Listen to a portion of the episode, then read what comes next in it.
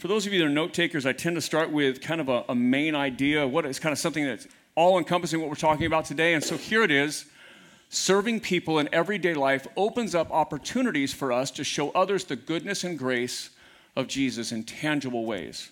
So, we're, t- we're in a series talking about sharing Jesus with others. We're talking about ways that we can take our faith and, and, and give it to other people, that we can show other people or teach other people share Jesus with other people. And one of those ways is very simple that we can serve in our community. Now, if you've been around this church for any amount of time, we have served our cities uh, intentionally and strategically. We serve the city of Los Alamitos. We will continue to do so. We are then now connecting to the city of Cerritos. We'll be plugging into the city of Cerritos as well. And, and the reason that we do that, and, and let me just let me put a pin in that and I'll get back to the reason, but we do that with distinction too. We do that in, in, in this sense. When we go and serve, we actually go and serve. And I know that might sound completely crazy, like that's a no brainer, but a lot of churches, when they go and they serve in a maybe a, a, a, spring carnival or an, you know, an egg hunt or a Christmas thing or something like that, and they go and they serve their city, a lot of times what happens is most of the people spend their time trying to invite people to their church and not really serving the community. And we just started early on just saying, okay, God has called us, and we love that, that verse out of Jeremiah that says, uh, to uh, seek the welfare of the people and pray for them. For in their welfare, in their city's welfare, you will find your welfare. In other words, as we serve our city, as we invest in the good of our city, that in that we will find our good. We will find our place as we get to serve our city. And so now the reason we do that is that we would be able to make relationships, build relationships, make friends in the city that eventually we'd be able to share Jesus with them. Right? And we've all, especially those of us that, that served the city of Los Al for the last two and a half years, We've been in those places where they just look at us and say, Why do you guys do all this? Why do you guys serve us? Why do you guys come? Or why do you guys give? Or why do you bring people? What do you do? Why, why is this so important to you? And we get to tell them about the goodness and the grace that we have found in Jesus, and that that's why we believe that we serve our city, is that we want to give that away as well. And so, serving people is a way of creating opportunity for you to share Jesus, share your faith. And that could be something corporate and large, like serving the city of Los Al. It can be helping your neighbor. Your neighbor moves. For example, like Brandon said, because he has a truck, he gets asked to help move a lot. Um, I should have thought of that when we moved, right? So, so uh, April's saying no, no, don't do that. So, whether it's helping your neighbor, whether you see, you know, maybe you live next to a single mom and you see the yard's getting overgrown and you know she's just going crazy with kids and doesn't have you know enough hours in the day to do what she needs to do and you can just help right? Whenever it might be, big scale, little scale, doesn't matter. That serving people gives us opportunity. It opens up doors for us to share Jesus with others. So I want to walk back through this passage. We're going to back up just a few verses. So Mark 6, starting in verse 30. Let's, let's pray first and we will get to the message. Jesus, we love you. We thank you um, again. Lord, we want to hear from you. It's not my words that do anything. My words have no power, Jesus. It's your words. So let me fade into the background, and Jesus, would you speak? Would you come and speak to us? We are your church. We want to hear your voice. We need to hear from you, be instructed by you, by taught, be taught by you, be corrected by you if need be, be encouraged by you. And then, Jesus, we need to be sent out by you into our neighborhoods, our communities, to our families, to our workplaces, our schools. So, Jesus, would you do that today? In your name we pray. Amen. Mark 6, starting in verse 30, says this the apostles returned to Jesus and told him all that they had done and taught. So here's where we are. We're picking up in the middle of a gospel, or at least about a third of the way in.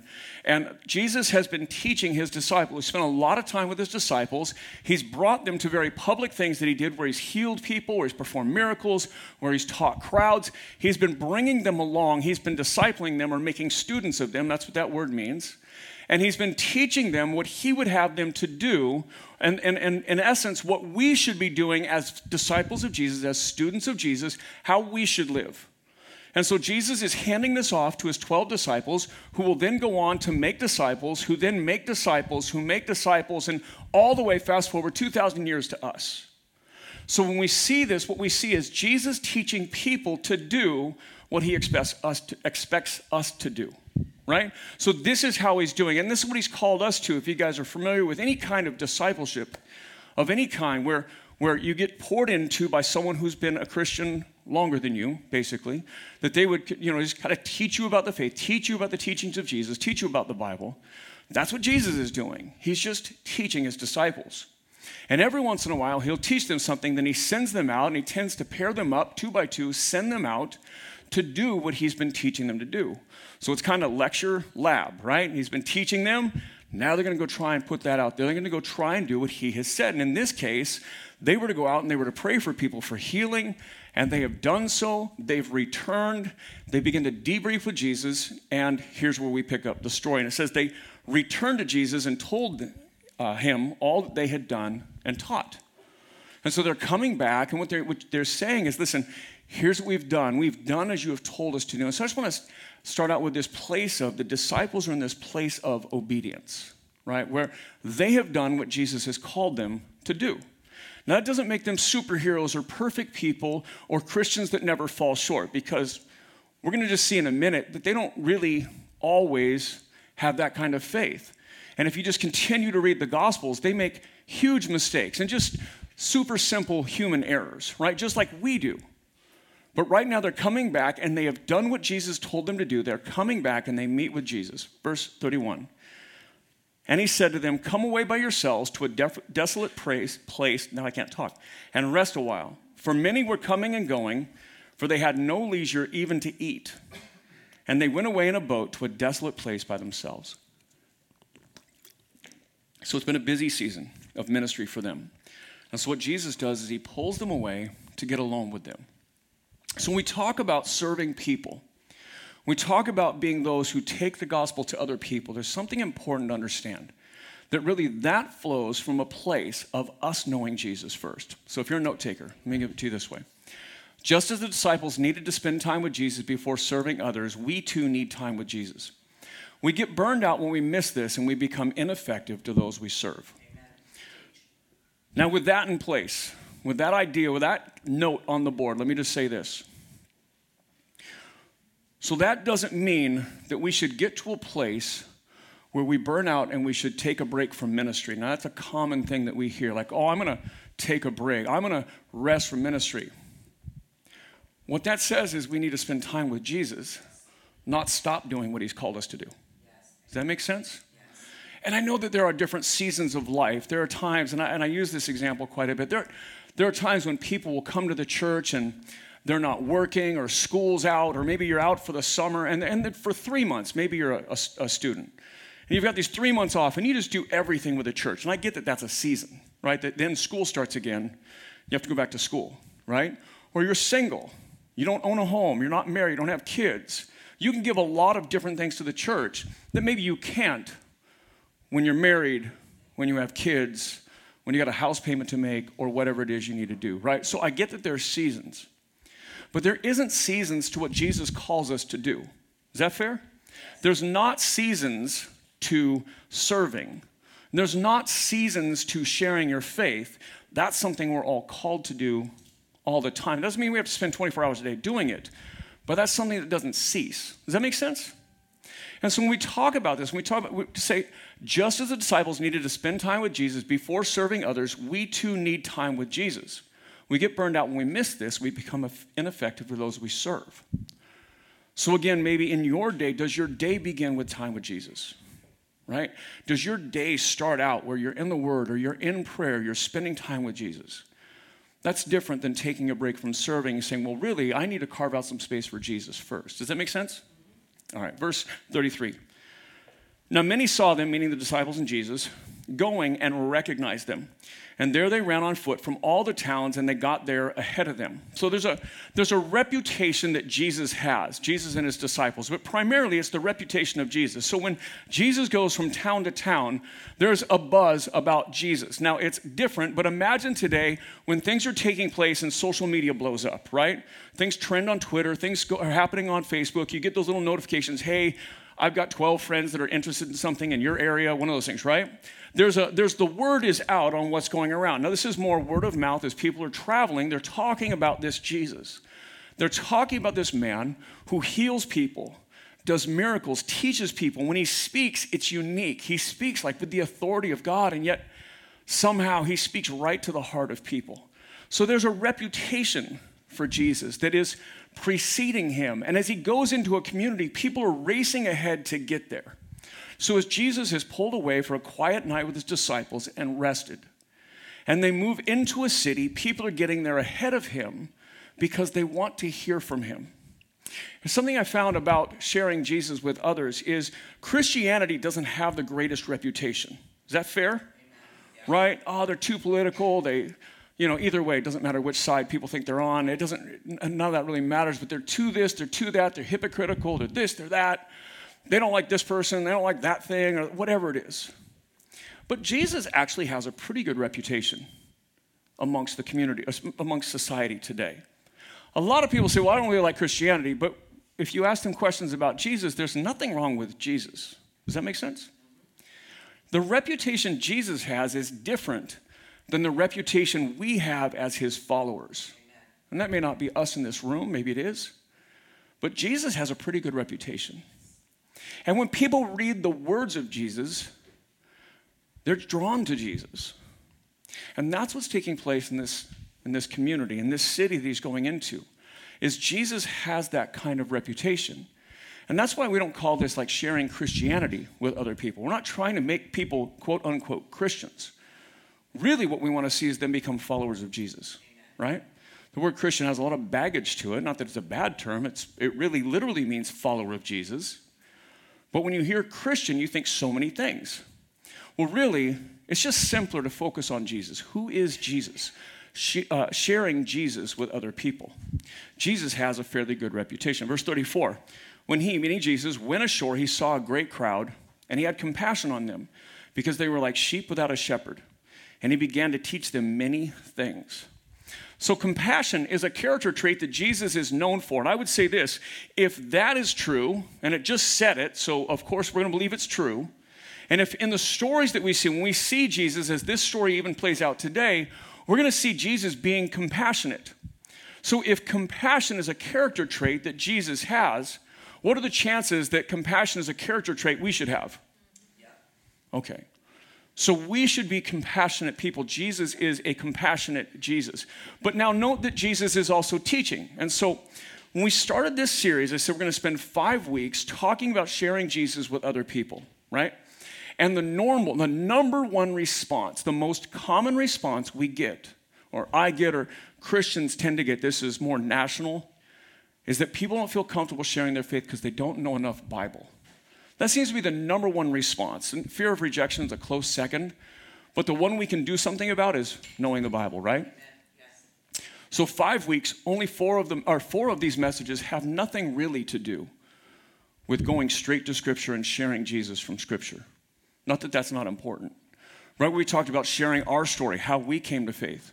We've talked about loving people that are in need and caring for them and, and sacrificially giving to them, caring for them, right? We're talking about serving them. Next week, we'll talk about healing. And then, fifth, the fifth week, we're talking about sharing the gospel directly from Scripture. So, in five weeks, four messages that you don't even have to open your Bible to do. Is that fair? But notice that Jesus, in the midst of this, is teaching the people, he is proclaiming the gospel. And so just understand no matter where you are, whether you're sharing your story, you're serving people, or whatever you're doing, understand the gospel does eventually need to be proclaimed. Amen. Right? That the gospel is not an experience, the gospel is a message. Right? Gospel literally translates as good news. The good news of Jesus. And so we need to be in a place where we can proclaim the gospel. But again, it's not like we have to go up and meet somebody for the first time, just a stranger, and go right to the Bible and start working through the Bible and somehow convincing them that they need Jesus. Fair enough? That we would serve people, love people, share our story with people, that we would do these things so that we open up opportunities. And when we get that opportunity, we're prepared to share our faith, to share the gospel, and if necessary, even break out the Bible and say, okay, this is what I believe, or search the scriptures with people. So, proclaiming the gospel. Jesus is engaged in proclaiming the gospel, serving, loving people, and sharing your story, all great, but they don't eliminate the need for proclaiming the gospel. Verse 35. And when it grew late, his disciples came to him and said, This is a desolate place, and the hour is now late. Send them away to go into the surrounding countryside and villages and buy themselves something to eat. So, this is a normal reaction. It's getting late, Jesus, and the people haven't eaten. We've been here for hours, and it's getting dark. Jesus, we should send them away. I love, now, bear in mind, from the outside, we pick this story apart, right? I love that the disciples are giving advice to Jesus. It's funny, right? To be fair, it's, it's funny. But imagine you're living and walking and talking and resting and, and hanging out and laughing and playing, all this with Jesus. And you know there's something special about Jesus, but the disciples, this is early in Jesus' three years of ministry. And the disciples really haven't understood that this is God in the flesh who's going to die on a cross to satisfy all the penalty of sin and then raise from the dead three days later. Right? They haven't quite gotten the hang of that yet. And even when they see it, they wrestle to understand it, as would we. If we watch someone die and then come back to life, believe me, we would struggle to try and figure out how it applies to us. So they're early in this.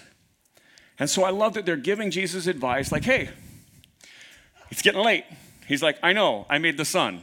Did we rotate around? I did that, right? Okay, we should send the people away because they're getting hungry, right? Which is code word for Peter saying, I'm really hungry, right? Okay. What we see is very normal, very human. Jesus sees as an opportunity. Right? Jesus sees in this an opportunity to teach his disciples something that he wants them to understand. Verse 37 But he, meaning Jesus, answered them, You give them something to eat. And they said to him, Shall we go and buy 200 denarii worth of bread and give it to them to eat? Denarius is a coin. It's a silver coin worth about 10 mules. I won't give you the real word it said when I looked it up, but you get the point, right? Okay, so 10 denarius. So the, the, the, the deca part of Roman, right? That's 10. So it's worth 10 animals.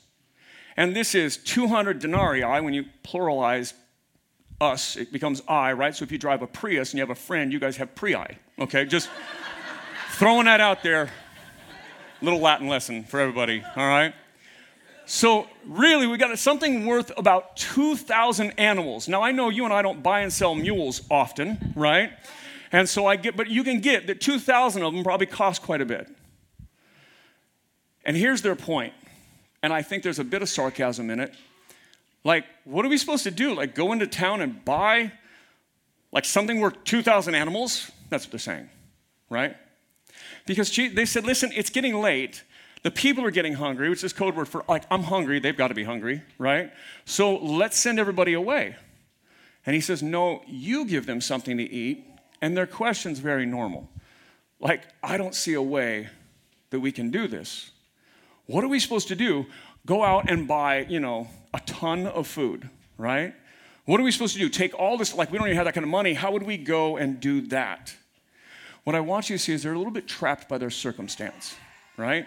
They don't see the way to do what he's calling them to do. Verse 38 And he said to them, How many loaves do you have? Go and see. And when they found out, they said five and two fish. So another gospel tells us a little different detail about this story than this gospel does. The Gospel of John says this One of his disciples, Andrew, Simon Peter's brother, said to him, There's a boy here who has five barley loaves and two fish. What are they for so many? So, same idea. One of the disciples literally says, Here's what we've got. We got this little boy's lunch, like these little rolls. Think like mini muffin, the little tiny rolls, right? And these two fish, like think almost like sardines is what we're talking about. Like this is a pretty modest meal for a little boy. Little boy's got it. And Andrew, Peter's brother, says, Listen, all we've got is this little boy's lunch. How's that going to help? Now, again, it's easy to look with 2,000 years of critique and say, well, clearly Jesus is going to do a miracle, right? Well, that's because we've read it before. Well, put yourself in the setting, right? How am I supposed to do this? Like, you're asking me to do something that makes no sense. Like, I don't even know how we're supposed to do this. Well, what do we have? Five loaves, five little things, two small fish. Basically, here's their answer we have a little boy's lunch. He has his lunch. Here's what we've got That's it. In essence, they're saying, We can't do what you just asked us to do. We don't have what it takes. I want to read that again. Verse 38 And he said to them, How many loaves do you have? Go and see. And when they found out, they said, Five and two fish. Here's a note for you. We should not be limited by our abilities. When we set out to serve others, the, and the pressure of them meeting Jesus doesn't rest on our skills or abilities. Like the little boys, sorry about the typo, the little boys' lunch, we just bring what we have to Jesus. There's a rapper, he wasn't very good, he never made it very far. He sounded a lot like Eminem, but he was a Christian. His name was KJ52. Whether you are old and know who that is, like me, that's great. Um, he wasn't really good, but I remember listening to him, and there was a song. I mean, he wasn't bad, but he never went. And it's not like Lecrae or something like that that actually made money and got big, right? But I was listening to him. There's a song that he does about his name. His name's KJ52, and KJ is, happens to be his initials, but 52 came from this. And he explains in this song that the reason for the 5-2 is he doesn't feel like he has much to give, but whatever he, he has, he wants to give to Jesus, that Jesus could multiply and do something with it. So I can't stop when I see this or hear this story or read through this story or we talk through this story. I can't miss these pretty profound lyrics in a rap song, which sounds like a contradiction in terms, anyhow, right? From a guy who never really made it very far. But I remember him just saying, I don't have much to give, but what I want to I want to give everything to Jesus that he would multiply it and use it. That's where we should be when we serve, right? That it doesn't, this isn't built on my gifts or your abilities or our resources or whatever it is.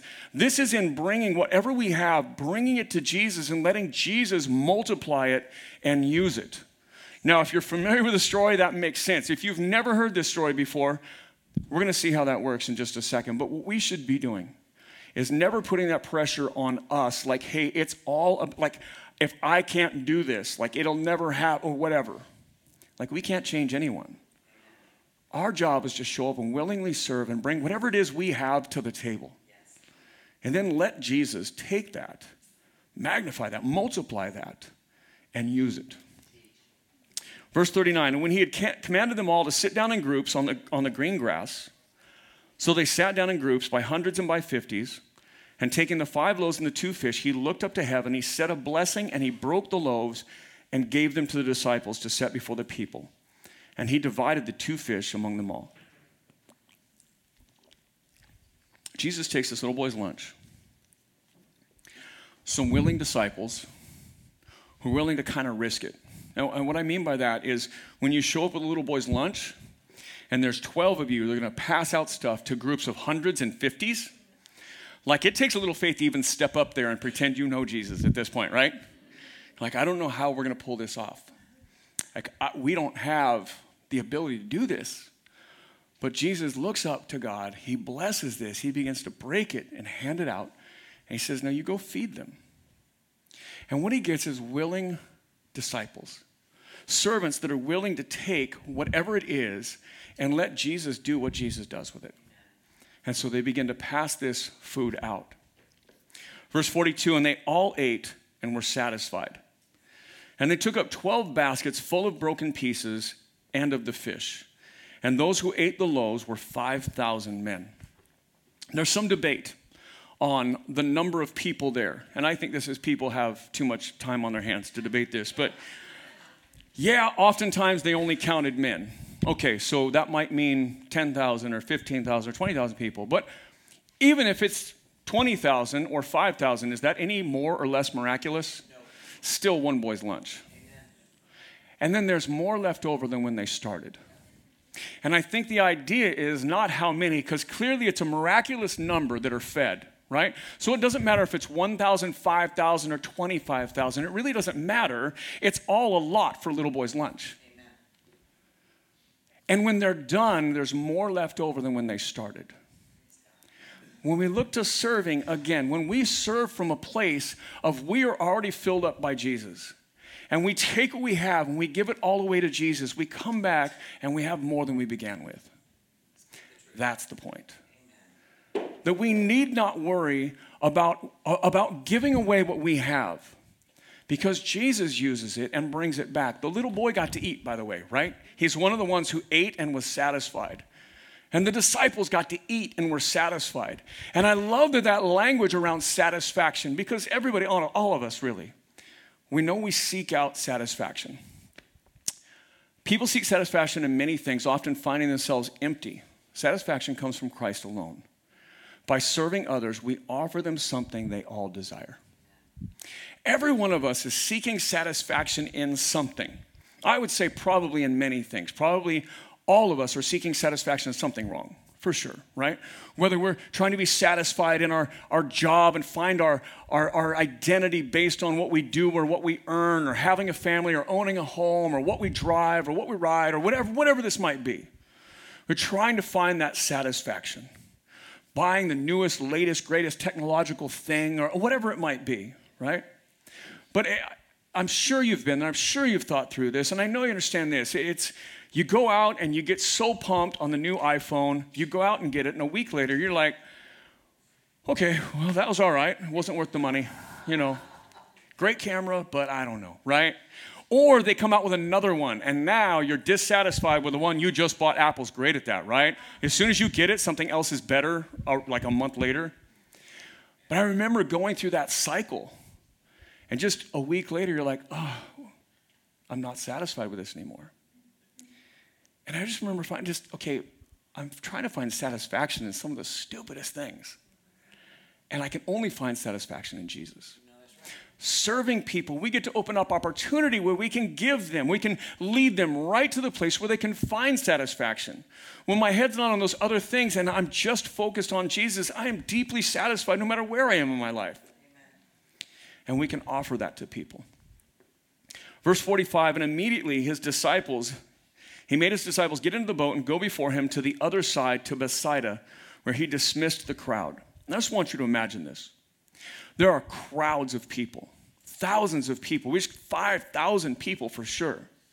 And inside this group are some very broken people. There's no way, anytime you get together 5,000 people, that there's not people in there that are utterly just broken, struggling, hurting, going through marriage issues, going through child issues, going through maybe there's, there are people in the room that can't have kids, and there are people that have experienced loss in their life, and there's just 5,000 people. There's no way you don't have broken people, struggling people, hurting people. And so I just want you to understand the crowds that surround themselves with Jesus. Imagine what is being drawn to, what the people that are being drawn to Jesus. And so he has to really leave. They're staying there. They're finding something in Jesus that they desire. So they literally have to leave. He sends the disciples on ahead. I'm going to read through a longer passage. Just it's not the point for today, but I don't want to skip it. So verse 46. And after he'd taken leave of them, meaning the crowd and his disciples, he went up on the mountain to pray. So again, a note. Jesus serves out of this place of connectedness with God right? Jesus does what he can. This, this crowd of thousands of people, broken, needy people who are in need of him. How does he do that? How does he do that day in, day out, all the time, still discipling people, still feeding people, still performing miracles, still teaching people about God? He does that because he constantly breaks away to be with God. Yes. And says he goes up a mountain to pray, send his disciples away. He leaves the crowd to get with God. And again, when we talk about serving, whether it's serving in the church, serving here on Sundays, serving in the community, serving your neighbor, whatever it is, that it, it really begins with are we getting time with God? And the answer, if the answer is no, the answer is get time with God, not stop the other things, right? Like be filled up with God first. Even Jesus did, if Jesus had to do this, how much more do we have to? So it says, and after he'd taken leave of them, and he went up on the mountain to pray. And when evening came, the boat was out on the sea, and he was alone on the land, and he saw that they were making headway painfully, for the wind was against them. And about the fourth watch of the night, he came to them walking on the sea, and he meant to pass them by. But when they, I love that line, and he meant to just go by them. But when he saw them walking on the sea, they thought it was a ghost, and they cried out, for they all saw him and were terrified. But immediately he spoke to them and said, Take heart, it is I, do not be afraid. And when he got into the boat with them, the wind ceased, and they were utterly astounded, for they did not understand about the loaves, but their hearts were hardened. So here's what happens. So Jesus literally walks on the water, right? So they're out in a boat, high seas, there's a storm, it's crashing on. it, it is uh, you know, a pain to the disciples who are in the boat. They're struggling to even get across this small body of water. And here comes Jesus walking on the water. Scares the disciples to pieces. Now, if it was us, we'd be just as scared, right? Like there's a dude walking on the water, right? That just, let's just start there, right? And then he gets in the boat and the seas calm down. And I love that the thing that comes out is, and we still don't understand how he did the thing with the bread. Not how did he get here? How did he calm the wind down? How did he do that thing with the bread? That was amazing, right? We could spend all day on this story, but the idea is that they're still, they're still trying to figure it out. I think that's probably a good place for us to understand we don't have all the answers. Just because we're loving other people intentionally for the sake of the gospel, just because we're serving other people because we want to share Jesus with them, does not mean we have all the answers right? I do not have all the answers. I know we can go find the answers, but I don't have all the answers. I just love this little glimpse into the disciples as they're just, he just walked on water to a boat, and they're like, that bread thing, though, right? You know, really, that is the gospel, though. That this broken, jacked up world we live in, that, that we are broken and jacked up people that were sinful by nature, right? But that God becomes flesh, that Jesus enters into our story. And he does this in the midst of the turbulence in our life, if you will. And he does this in, in, in, a miraculous way, and he engages in our life, and things begin to get right, if you will. That doesn't mean all the problems go away, sometimes more problems happen. But he begins to settle things, settle the storms in our lives, redeem, heal, restore us. And that doesn't mean we have all the answers. That means we just know where to go to get the answers. That we know we can go to Jesus for whatever it may be. That we know that we can surrender everything to Jesus because He is the one that calmed the storm. He is the one who feeds the multitude. He is God in the flesh. He is the one who died and rose again. So we don't have to have all the answers. We know how to, how, where to go or to whom to go. Who to go. I don't know how to say that in English, but who to go see to get the answers. That's what I was going to say. Verse 53 And when they had crossed over, they came to the land of Gennesaret and moored to the shore. And when they got out of the boat, the people immediately recognized him and ran about the whole region and began to bring the sick people on their beds to wherever they heard he was. So, note the response of people to Jesus. So, literally imagine there's this lake, this big body of water, and they push out in the boat and Jesus goes up on a mountain to pray. They get to the other side. Somehow, when they get to the other side, Jesus is also in the boat, but the crowds are seeking Jesus. The, cl- the crowds are looking for Jesus.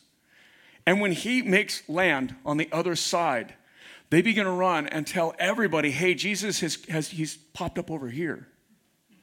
And everybody begins to bring people to him. Here's the outcome people everywhere come out to Jesus because so many had been served by Jesus and the disciples in the past. Those who come out find healing and grace.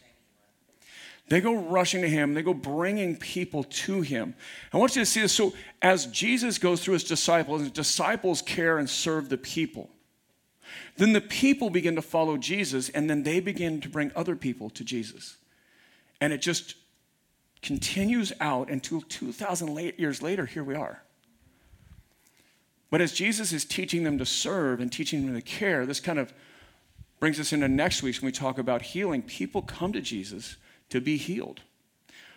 Verse 56 And wherever he came, in villages, cities, or countryside, they laid the sick in marketplaces and implored him that they might even touch the fringe of his garment, and as many as touched it were made well.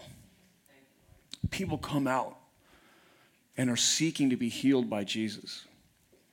So, how do we serve? Who do we serve? What is it that we do to serve? There's there's a really powerful verse. If you guys have ever done discipleship essentials with me or, or with some of the women, uh, there's this memory verse that you guys would all know. It's out of Matthew 25. It says, For I was hungry and you gave, this is Jesus speaking, for I was hungry and you gave me food. I was thirsty and you gave me drink. I was a stranger and you welcomed me. I was naked and you clothed me. I was sick and you visited me. I was in prison and you came to me. Then the righteous will answer him, saying, Lord, when did we see you hungry and feed you, or thirst you and give you drink? And when did we see you a stranger and welcome you, or naked and clothe you? And when did we see you sick or in prison and visit you? And the king will answer them, Truly I say to you, as you did it to one of the least of my brothers, you did it to me. Jesus is talking, he's teaching them a parable about sheep and goats, and we don't have to go into that right now, but he basically says this that those who are his followers, those who are his sheep, that they have cared for him and given him food when he was hungry, drink when he was thirsty, etc., visited when he was sick or in prison, and they look at him and say, like, when did we ever see you in need? He says, when you serve the least, when you serve the marginalized, when you serve the needy, when you serve the broken of our culture and community, You've served me. And he calls us and reminds us that when we serve others, it's really not about them in essence. Yes, we want to love them. Yes, Jesus has given us a love for other people because he loves them. But really, what we're doing is it's not about them because we begin to then think about them. Well, I don't want to help them. I think they're doing drugs with this, or I think they're doing this, or I think they need a job, or I think they're here legally or not legally. I, we begin to make it about them. But Jesus says, No, when you do this, you're serving me. And I love that because Jesus has done nothing wrong. And we serve Jesus faithfully and consistently and perpetually. We serve Jesus. So I want to give you some closing thoughts, just some, some notes to take with you throughout the week. So, who do you serve? Who are the people in your life that you can serve and care for that need to hear about Jesus? Do you prayerfully consider how you can represent Jesus to them? So, when you're spending time with Jesus, when you're in your morning time or an evening or whenever you pray or spend time with Jesus, when you, when you have your time with God, are you praying that God could use you? That you can share Jesus with other people? Who are those people? Are you beginning to pray for those folks, right? Pastor Mike at Encounter, uh, he has this thing that we developed this stuff years ago at a different church together, but he has given out a card. He says, talks about one person in your family one person in your neighborhood, one person at your, at your work, or whatever. And he goes through these five different people. He just asks everybody to identify five different people. And that would be my challenge is who do we identify? And if we are in school, who are the people at school? If we play on a sports team or, or whatever, eh, go to a gym or whatever it is, who are the people around us that we are praying that God would use us to share Jesus with them and then how can we serve them? How can we care for them? How can we come alongside them and pray for them? Next, next slide, please. Do you limit yourself? Do you see your limitations in serving others as limited by your gifts or abilities? Jesus shows us that He is our power and He is not limited by our weakness. Right? This doesn't have to be something, I, if we're serving someone or loving someone, or we are walking with our next door neighbor who is going through a divorce or is going through an addiction or whatever it might be, we don't have to be able to fix stuff like this. Because I'll just be honest with you, we can't most of the time. But Jesus can. He is not limited, and therefore our serving is not limited by our limitations or our abilities or lack thereof. That we can go confidently into that, knowing that filled with Jesus' Spirit, we are, we are capable to be used by Jesus. Next slide, Justine. Are you prepared to share your faith? If you were with someone today who didn't know Jesus, are you prepared to share the gospel on how you came to faith? And I don't mean you have to make some theological diatribe about the finer points of propitiation or something, right? I mean, can you just share your faith? Are you comfortable sharing Jesus with other people and how you came to faith? And what you understand about the life and the death and the resurrection of Jesus. Are, are, you, if you were serving someone today and they said, Why do you do this? And you said, Well, because I believe that Jesus served me and, and came to me and loved me, and he's called me to love you. And they said, So tell me about Jesus. Are you able to tell other people about Jesus? In just its simplest way, and as it relates to your life. You don't have to know everything, but you need to know how Jesus entered your life. Last, this there's another verse. It says, But in your hearts, honor Christ the Lord as holy, always being prepared to make a defense to anyone who asks you for the reason for the hope that is in you yet do it with gentleness and respect.